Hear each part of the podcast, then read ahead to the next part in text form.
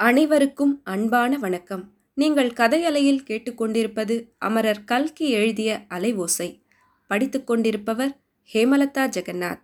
அத்தியாயம் ஆறு நீர்மேற் குமிழி.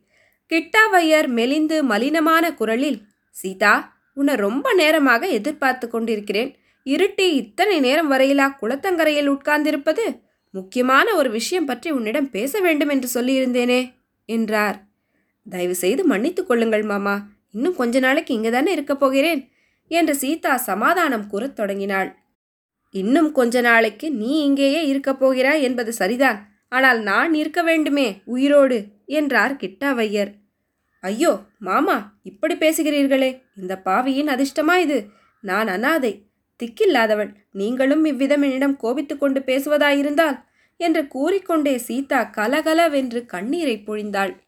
சீதா நீ வருத்தப்படாதே. அப்படி நான் சொல்லியிருக்க கூடாதான் ஏதோ அபசவ்யமாக வாயில் வந்துவிட்டது போனால் போகட்டும். ஆனாலும் நெருப்பு என்று சொன்னால் வாய் வெந்து விடுமா என்ன? சாவை குறித்து எதற்காக நாம் பயப்பட வேண்டும்? என்றைக்காவது ஒரு நாள் இந்த உலகத்தை விட்டு எல்லோரும் போக வேண்டியதுதானே? நீர்மேற் குமிழி என்று தெரியாமலா பெரியவர்கள் சொல்லியிருக்கிறார்கள்? இன்றைக்கு இருப்பாரை நாளைக்கு இருப்பார் என்று எண்ணவோ திடமில்லையே என்று தாய்மான சுவாமிகள் அருளி செய்திருக்கிறார். இன்றைக்கு செத்தால் நாளைக்கு இரண்டாம் நாள் ஆகிவிடுகிறது. பட்டினத்தடிகள் என்ன சொல்லியிருக்கிறார்? காலன் வரும் முன்னே கண் பஞ்சடையும் முன்னே. மாமா மாமா என் பேரில் ஏதோ உங்களுக்கு கோபம் போல இருக்கிறது அதனாலே தான் இப்படி பேசுகிறீர்கள். கொஞ்ச நாள் இங்கே இருக்கலாம் என்று நினைத்து கொண்டு வந்தேன். உங்களைத் தவிர என்னிடம் அன்புள்ளவர்கள் இந்த உலகத்திலேயே யாரும் இல்லை என்று எண்ணிக்கொண்டு வந்தேன். நீங்களும் என்னை வெறுப்பதாகவே தெரிகிறது. நாளைக்கே நான் புறப்பட்டு விடுகிறேன். சீதா கொஞ்சம் பொறு. நான் சொல்வதை கேட்டுக்கொள். உன் பேரில் எனக்கு யாதொரு கோபமும் இல்லை. என் பேரிலேதான் கோபம். கொஞ்ச நாளாக நான் படுத்த படுக்கையா இருக்கிறேன் அல்லவா? படுத்தபடியே யோசித்து கொண்டிருக்கிறேன். சில வருஷங்களாக நான் செய்த காரியங்கள் எல்லாம் தப்பு என்று தோன்றிக் கொண்டு வருகிறது. நம் நாட்டு பெரியவர்கள் வர்ணாசிரம தர்மம் என்று ஏற்படுத்தி இருக்கிறார்கள். இதில் வர்ணத்தை மாத்திரம் நாம் பிடித்து கொண்டிருக்கிறோம். சாதி ஆசாரத்தை அனுஷ்டிப்பதாக சொல்கிறோம். அதுவும் எப்படி? நமக்கு சௌகரியமாக இருக்கும் வரையில்தான். ஆனால் ஆசிரம தர்மத்தை எத்தனை பேர் அனுஷ்டிக்கிறார்கள்? மனிதர்களுக்கு வயதாகிவிட்டால் வானப்பிரஸ்த ஆசிரமத்தை மேற்கொள்ள வேண்டும். எனக்கு அந்த வயது முன்னமே ஆகிவிட்டது. பிள்ளைகள் தலையெடுத்து விட்டார்கள். பேரன் பேத்திகள் பிறந்து விட்டார்கள். இன்னமும் எதற்காக இந்த குடும்ப பாரத்தை சுமக்க வேண்டும்? அதனுடைய பலன் என்ன? இந்த ஊர்க்காரர்கள் சிலருடைய துர்புத்தியை கேட்டுக்கொண்டு குடிப்படைகளின் விரோதத்தை எல்லாம் சம்பாதித்து கொண்டேன். என்னுடைய பாட்டனார் காலத்திலிருந்து தலைமுறை தலைமுறையாக இந்த குடும்பத்துக்கு வந்த குடிப்படைகள் இப்போது என்னிடம் வெட்டுப்பழி குத்துப்பழியாக துவேஷம் கொண்டிருக்கிறார்கள். குடியிருந்த மனைக்கட்டுகளிலிருந்து அவர்களை துரத்தி அடித்தேன். கோர்ட்டிலே கேஸ் போட்டு ஜெயித்தேன். என்ன உபயோகம்? தலைமுறை தலைமுறையாக நம் குடும்பத்தை வாழ்த்தி கொண்டிருந்தவர்கள் இன்று சபித்து கொண்டிருக்கிறார்கள். கடைசியாக இந்த ஆபத்து ஒன்று வந்து சேர்ந்தது. நம்முடைய மூதாதைகள் செய்த பூஜா பலத்தினால் இன்று வரை உயிர் பிழைத்திருக்கிறேன். அங்கேயே என்னை கொன்றுவிட்டு போகாமல் இந்த மட்டும் உயிரோடு விட்டார்களே. அந்த திருடர்கள் நன்றாயிருக்கட்டும். மாமா உங்களை அடித்த மகாபாவிகள் நன்றாயிருக்கவா? அவர்கள் நாசமாய் போக வேண்டும். அவர்கள் கை அழுகி போக வேண்டும். யாரை வேண்டுமானாலும் நான் மன்னிக்க தயார் மாமா.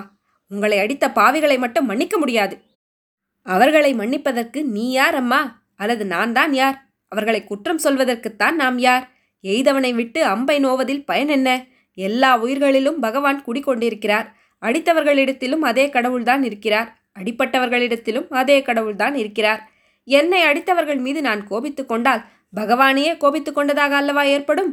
உண்மையில் பகவான் என்னை அடித்தவர்களின் உருவத்தில் வந்து எனக்கு ஒரு பாடம் புகட்டியிருக்கிறார். வயது அறுபதாகப் போகிறதே உனக்கு இன்னும் இந்த ஊரில் என்ன வேலை? போகிற கதிக்கு வழி தேடிக்கொள்ள வேண்டாமா? இனிமேலும் இந்த சம்சார பந்தத்தில் கிடந்து உழலப் போகிறாயா? புத்தி கெட்டவனே என்று பகவான் திருடனைப் போல் வந்து எனக்கு உபதேசம் செய்திருக்கிறார். சீதா எனக்கு இனிமேல் இந்த ஊரிலே இருக்க பிரியமில்லை. நல்ல வேளையாக நீ வந்த காரணத்தினால் சூர்யாவும் வந்திருக்கிறான். அவனிடம் இந்த குடும்ப பொறுப்பை ஒப்படைத்துவிட்டு வெளிக்கிளம்பி விடப் போகிறேன். காசிக்கு சென்று கங்கையில் ஸ்நானம் செய்ய வேண்டும். அப்புறம் ஹரித்வாரம் ரிஷிகேஷம் பத்ரிநாத் முதலிய ஸ்தலங்களுக்கு போக வேண்டும். கைலாசகிரிக்கே போக வேண்டும் என்று ஆசை இருக்கிறது. கொஞ்ச நாளைக்கு முன்பு ஒரு பெரியவர் கைலாச யாத்திரையை பற்றி எழுதியிருந்த ஒரு புத்தகத்தை படித்தேன். அதை படித்தது முதல் கைலயங்கிரியே எனக்கு தியானமாய் வருகிறது. மாமா நீங்கள் அந்த யாத்திரை கிளம்புவதாக இருந்தால் என்னுடன் வாருங்கள். நான் அழைத்து கொண்டு போகிறேன். என்று சீதா மகிழ்ச்சி ததும்ப கூறினாள். வாழ்நாளை கழிப்பதற்கு ஒரு ஆனந்தமான மார்க்கம் கிடைத்துவிட்டதே என்று அவளுடைய உள்ளம் குதூகலித்தது. ஆகட்டும் சீதா. உன்னோடு அந்த புண்ணிய ஸ்தலங்களுக்கெல்லாம் யாத்திரை போகும் பாக்கியம் எனக்கு கிடைக்குமானால் அதை காட்டிலும் எனக்கு சந்தோஷமான காரியம் வேறொன்றும் இராது. அதற்காகத்தான் உன்னிடம் இதையெல்லாம் பற்றி சொன்னேன். ஆனால் நீயும் நானும் யாத்திரை கிளம்புவதற்கு முன்னால் உன்னுடைய வாழ்க்கையை நீ செப்பனிட்டுக் கொள்ள வேண்டும் என்றார் கிட்டாவையர். சீதா பதில் ஒன்றும் சொல்லாமல் மௌனமாக தலைகுனிந்தாள். நான் எதை பற்றி சொல்கிறேன் என்பதை நீ தெரிந்து கொண்டாய். அதனாலே தான் மௌனமாயிருக்கிறாய். உனக்கும் உன் புருஷனுக்கும் ஒத்துக்கொள்ளவில்லை என்று தெரிந்ததிலிருந்து எனக்கு ஏற்பட்டிருக்கும் மனவேதனையை சொல்லி முடியாது. இந்த ஊரிலே உனக்கு கல்யாணம் நிச்சயமாகி நடந்தது. லலிதாவை பார்க்க வந்தவன் உன்னை கல்யாணம் செய்து கொள்வேன் என்று சொன்னான். உன் அம்மாமிக்கு வயிறு எரிந்தது. எத்தனையோ பேர் அசூயைப்பட்டார்கள். ஆனால் நான் பரிபூரணமாக சந்தோஷமடைந்து லலிதாவுடன் ஒரே பந்தலில் உனக்கு கல்யாணம் செய்து கொடுத்தேன். இப்படிப்பட்ட பாக்கியம் உனக்கு கிடைத்ததே என்று எல்லா தெய்வங்களுக்கும் நன்றி செலுத்தினேன். அது இப்படியாக வேண்டுமா? உன் தாயார்தான் கடைசி வரையில் கஷ்டப்பட்டு வேதனைப்பட்டு செத்துப்போனாள் நீயும் அப்படி இருக்க வேண்டுமா? ஆசைப்பட்டு கல்யாணம் செய்து கொண்ட புருஷனுடன் நீ சந்தோஷமா இருக்கக்கூடாதா? சொல் சீதா. தலைவிதி வேறு விதமா இருக்கும்போது நான் என்ன செய்ய முடியுமாமா நீங்கள் எவ்வளவோ சந்தோஷத்துடன் கல்யாணம் செய்து வைத்தீர்கள். நானும் பிரியப்பட்டுதான் கல்யாணம் செய்து கொண்டேன். ஆனால் அவருடைய குணம் இப்படி இருக்கும் என்று யார் கண்டது? அவனுடைய குணத்தை பற்றி சொல்கிறாய். உன்னுடைய குணம் எப்படி என்று யோசித்து பார்த்தாயா? பிரத்தியாரிடம் உள்ள குற்றத்தை கண்டுபிடித்து சொல்வது சுலபம். நம்மிடமுள்ள குற்றத்தை உணர்வது கஷ்டம். இரண்டு கையையும் கொட்டினால்தான் சத்தம் என்று கேட்டதில்லையா? புருஷன் எவ்வளவுதான் குணம் கெட்டவனாய் இருந்தாலும் ஸ்திரீ குணமுடையவளாய் இருந்தால் கடைசியில் புருஷனும் சீர்திருந்து விடுவான். சீர்திருத்த முடியும். சீதா நீ படித்தவள். நாளும் அறிந்தவள். நீ தேசத்துக்கு செய்த சேவையை பற்றி சூர்யா புகழ்ந்து சொன்னான். அதையெல்லாம் பற்றி எனக்கு சந்தோஷந்தான். ஆனால் நான் சொல்லும் ஒரு விஷயத்தை கேட்டுக்கொள். இந்தியா தேசம் விடுதலை அடைய வேண்டும் என்று நீங்கள் எல்லாரும் பாடுபடுகிறீர்கள். இந்த நாட்டின் முக்கியமான பெருமை என்ன தெரியுமா? உலகத்தில் எத்தனையோ தேசங்கள் சில காலம் மிகவும் மேன்மையோடு இருக்கின்றன. பிறகு அடியோடு அழிந்து போகின்றன.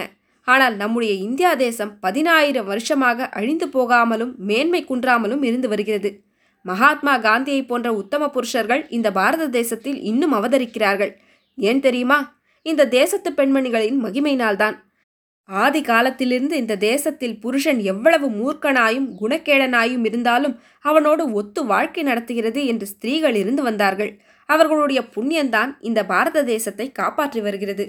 காந்தி மகாத்மா தம்முடைய தர்மபத்தினி கஸ்தூரிபாயை பற்றி எழுதியிருப்பதை நீ படித்திருப்பாய். மகாத்மா காந்தி காரணமின்றி கஸ்தூரிபாயை கடிந்து கொண்டபோது அந்த மாதரசி எவ்வளவு பொறுமையாக நடந்து கணவரே பின்னால் பச்சாதாபப்படும்படியாக செய்திருக்கிறாள். அவ்வளவு தூரம் போக வேண்டாம். உன்னுடைய மாமியையே எடுத்துக்கொள். ஓயாமல் அவள் என்னிடம் சண்டை பிடிக்கிறாள் என்பது உண்மைதான். ஆனால் காரியாம்சத்தில் என் விருப்பத்தை மீறி அவள் ஏதாவது செய்வதுண்டா? எத்தனையோ தடவை நான் அவளை ரொம்ப கோபித்துக் கொண்டிருக்கிறேன். அதற்காக அவள் இந்த வீட்டை விட்டு போய்விடுகிறேன் என்று எப்போதாவது சொன்னதுண்டா? மாமா கஸ்தூரிபாய் தெய்வாம்சம் பொருந்தியவர். மாமி மிகவும் பாக்கியசாலி. உங்களை பதியாக பெற்றார். ஆனால் நானோ எல்லா விதத்திலும் துர்பாக்கியம் செய்தவள். கல்கத்தாவில் அலிப்பூர் ஜெயிலில் நான் இருந்த காலத்தில் ஒரு வருஷம் இவர் கல்கத்தாவில் இருந்திருக்கிறார். நான் சிறையில் இருப்பது அவருக்கு தெரியும். ஆனால் ஒரு தடவையாவது அவர் என்னை வந்து பார்க்கவில்லை. அப்படி இருந்த போதிலும் சிறையிலிருந்து விடுதலை அடைந்ததும் அவரை போய் பார்த்து காலில் விழுந்து மன்னிப்பு கேட்டுக்கொள்வது என்று எண்ணியிருந்தேன். ஆனால் என்ன ஆயிற்று? நான் விடுதலையாவதற்கு ஒரு மாதத்திற்கு முன்னாலேதான் அவர் சீமைக்கு புறப்பட்டு போய்விட்டார். கல்கத்தாவில் அவர் நடத்திய வாழ்க்கையை பற்றி அறிந்த பிறகு எனக்கு அடியோடு புளித்து போய்விட்டது. இனிமேல் அவரோடு சேர்ந்து வாழ்வது இயலாத காரியம் என்று தீர்மானித்து விட்டேன். அப்படி சொல்லாதே சீதா. கண்ணால் கண்டதும் போய் காதால் கேட்டதும் போய் தீர விசாரிப்பதே மெய் என்று ஒரு பழமொழி உண்டு. நீ இல்லாத போது நீ கண்ணால் பார்க்காத விஷயங்களை பற்றி யாரோ சொன்னதை வைத்துக்கொண்டு ஒன்றையும் முடிவு கட்டக்கூடாது. உன் பேரில் ராகவனுக்கு கோபம் ஏற்படவும் காரணம் இருக்கிறது. சூர்யாவுக்கு நீ வீட்டில் இடம் கொடுத்ததினாலும் பிற்பாடு ஜெயிலுக்கு போனதினாலும் ராகவனுக்கு உத்தியோகம் போய்விட்டது. உத்தியோகம் என்றால் சாதாரண உத்தியோகமா? மாதம் இரண்டாயிரம் ரூபாய் சம்பளம் உள்ள உத்தியோகம். உன்னுடைய காரியத்தினால் அவ்வளவு பெரிய சர்க்கார் உத்தியோகம் போச்சு என்றால் புருஷனுக்கு கோபமாயிராதா? என்றார் கிட்டாவையர். அந்த வேலை போனதினால் ஒன்றும் மோசமில்லை மாமா. அதைவிட பெரிய சம்பளத்துடன் அவருக்கு பேங்கில் வேலை கிடைத்திருக்கிறது என்றாள் சீதா.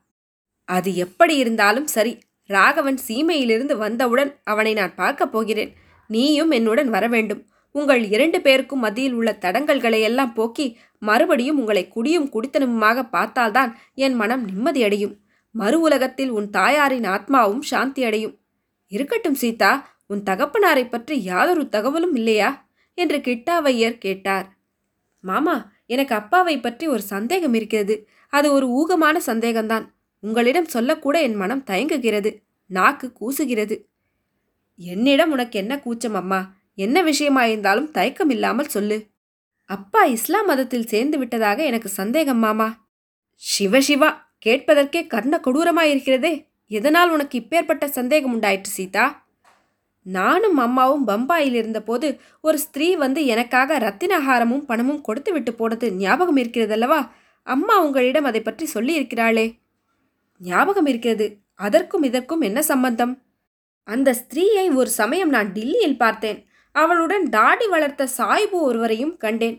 என் மனதில் ஏதோ ஒரு சந்தேகம் உதித்தது. பிறகு நான் டில்லியிலிருந்து கல்கத்தாவுக்கு போகும் மார்க்கத்தில் ஆக்ராவில் ஒரு பெரிய ஆபத்து எனக்கு வந்தது.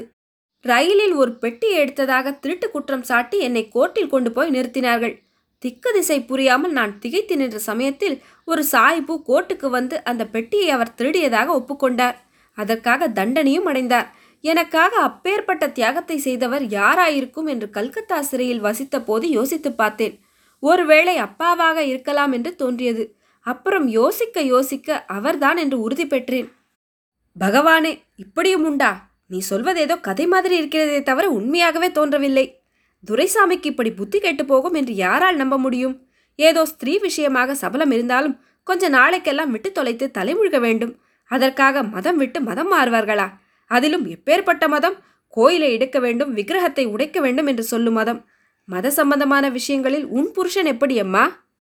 அவருக்கு ஹிந்து மதத்தில் ரொம்ப பற்று உண்டு. வேறு மதங்களை பிடிப்பதே இல்லை. அதிலும் முஸ்லிம் மதம் என்றால் அவருக்கு ரொம்ப கோபம் வரும். சர்க்கார் உத்தியோகம் பார்த்தபோது அவருக்கு கீழே இருந்த துருக்க உத்தியோகஸ்தர்களை அவருக்கு மேலே தூக்கி போட்டு விட்டார்களாம். அதனால் அந்த மதத்தின் பேரிலேயே அவருக்கு அசாத்தியமான கோபம் என்றாள் சீதா. பிற மதத்தின் பேரில் கோபத்துக்கு காரணம் அழகாய்த்தான் இருக்கிறது. எப்படி இருந்தாலும் ஹிந்து மதத்தில் பற்று உள்ள வரையில் விசேஷந்தான். எப்படியாவது நான் திருத்தி விடுகிறேன் பார் சீதா கூடிய சீக்கிரம் உன்னுடைய கஷ்டங்கள் எல்லாம் முடிந்துவிடும் என்றார் கிட்டாவையர். மாமா என்னுடைய கஷ்டங்கள் தீர்ந்துவிடும் என்றா சொல்கிறீர்கள்? எனக்கு அப்படி தோன்றவில்லையே. காரணமில்லாமல் அடிக்கடி மனதில் பீதி உண்டாகிறது. அப்போதெல்லாம் மார்பு படபடவென்று அடித்துக் கொள்கிறது. அடிவயிற்றை ஏதோ இழுத்து பிடிக்கிறது. ராத்திரியில் நிம்மதியான தூக்கம் கிடையாது. மாமா பயங்கரமான கனவுகள் காண்கிறேன் என்றாள் சீதா. அவளுடைய உடம்பு நடுங்கிற்று கண்ணீர் பெருகிற்று. இதுவரை படுத்துக்கொண்டும் சாய்ந்து கொண்டும் பேசி வந்த கிட்டாவையர் எழுந்து உட்கார்ந்தார். சீதாவின் தலையை தொட்டுக்கொண்டு குழந்தாய் அதெல்லாம் வீண் பிரமை. ஏதோ பழைய கஷ்டங்களை அனுபவித்த ஞாபகத்தினால் உன் மனம் கொஞ்சம் பேதலித்திருக்கிறது. அப்படி பீதி உண்டாகும் போதெல்லாம் ராமராமா என்ற தாரக நாமத்தை சொல்லு. பீதி மறைந்துவிடும். மேலும் நான் தான் உன்னுடன் வரப்போகிறேனே. உனக்கு ஒரு கஷ்டம் வராமல் நான் பார்த்து கொள்கிறேன் என்றார் கிட்டாவையர். இந்த சமயத்தில் லலிதா அந்த அறைக்குள்ளே வந்தார். கிட்டாவையர் கடைசியாக கூறிய மொழிகளை கேட்டுவிட்டு அப்பா இது என்ன? தேவப்பட்டணத்துக்கு என்னுடன் வரப்போவதாக சொன்னீர்கள். அரை மணியில் மறந்துவிட்டு இப்போது சீதாவுடன் புறப்பட ஆயத்தம் செய்கிறீர்களே. இந்த பம்பாயத்தங்காளிடம் ஏதோ ஒரு வசீகர சக்தி கட்டாயம் இருக்கிறது என்றாள். ஆறாம் அத்தியாயம் முடிவுற்றது. நன்றி.